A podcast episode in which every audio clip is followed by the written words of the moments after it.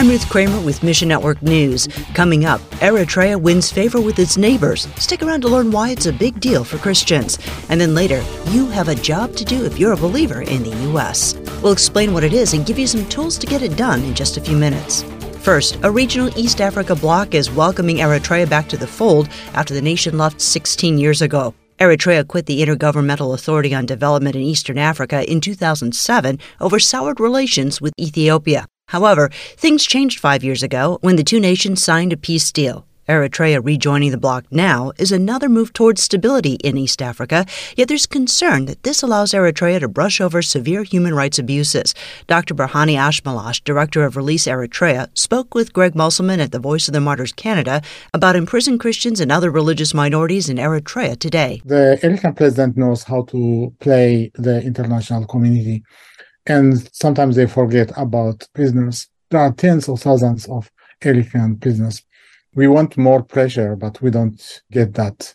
So that's really frustrating and very sad. Evangelical Christians are especially targeted by the Eritrean government. They thought if we arrest the top leaders, the church will disintegrate, but it didn't because our leaders are not like popes. The top authority for evangelicals is the scripture. So the church continued to grow. You can raise awareness for jailed believers in Eritrea. Share this story. You'll find it at missionnews.org. Next, of the 350 sign languages used by deaf communities worldwide, only one has a complete Bible. Mark Sorensen, one of Door International's American deaf leaders, says most deaf people are used to being overlooked and disconnected. Through an interpreter, he explains Many deaf people have grown up missing information because they can't hear what's going on in their environment where people are working in spoken English. Door is one of several organizations working to produce sign language Bible translations.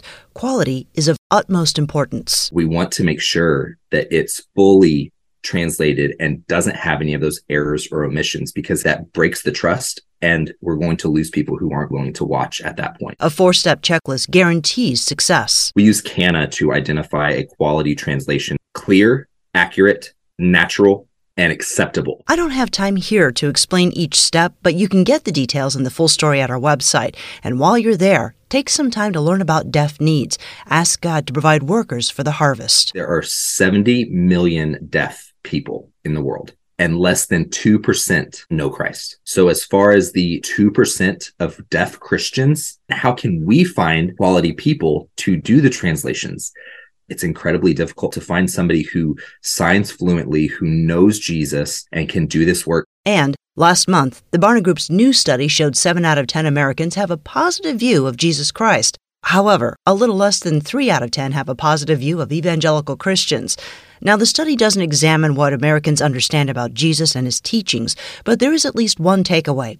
The church in the U.S. has our work cut out for us to better represent Christ's truth and love. Ron Hutchcraft or Ron Hutchcraft Ministry says What is an ambassador? It's somebody who's assigned to a specific location by the highest authority there is to be the voice of that authority, of the person who appointed them, and deliver his messages and represent him to other people. Maybe your neighbors are all about Christ's love, but don't know his truth. So tell them. Maybe they've heard the truth, but haven't felt Christ's love. Show them. We were positioned by God as his personal voice to be that at Acme Tool and Die or George Washington Middle School or on a soccer team or at the Rotary or at the PTA or at the nursing home. Ron Hutchcraft Ministries also has gospel sharing resources, and you'll find them at missionnews.org. Mission Network News, a service of One Way Ministries. We're listener supported by people just like you. So by giving to Mission Network News, you enable us to keep the stories of God's kingdom coming. So join us here on Facebook, Twitter, or Instagram. You can also find us on Alexa, iTunes, or TWR360. Look for links at missionnews.org. I'm Ruth Kramer.